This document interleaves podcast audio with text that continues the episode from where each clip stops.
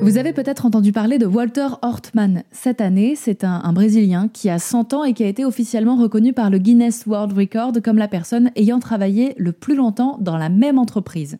C'est un record de longévité impressionnant puisqu'en effet il est resté 84 ans dans la même société et quand on lui demande son secret, il confie qu'il suffit de travailler pour la bonne entreprise et dans un domaine où l'on se sent motivé.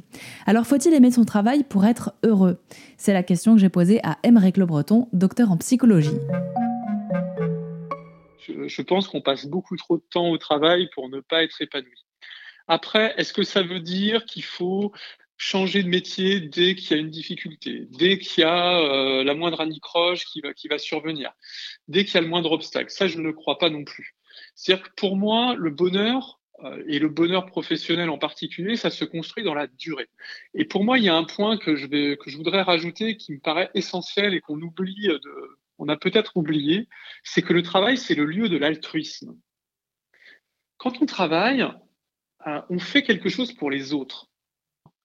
Et moi, je trouve que c'est vraiment important de trouver justement cet équilibre entre d'un côté mon épanouissement, mon bonheur, et en même temps d'être, voilà, en quoi aussi j'ai envie d'être utile.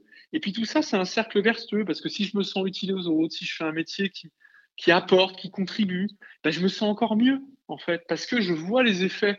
Et, c'est pour ça que pour moi, le travail, c'est un, lieu extrêmement intéressant de réflexion, parce qu'il y a cette dimension altruiste euh, qui, en tout cas pour moi, qui fait partie de mes, convictions euh, profondes.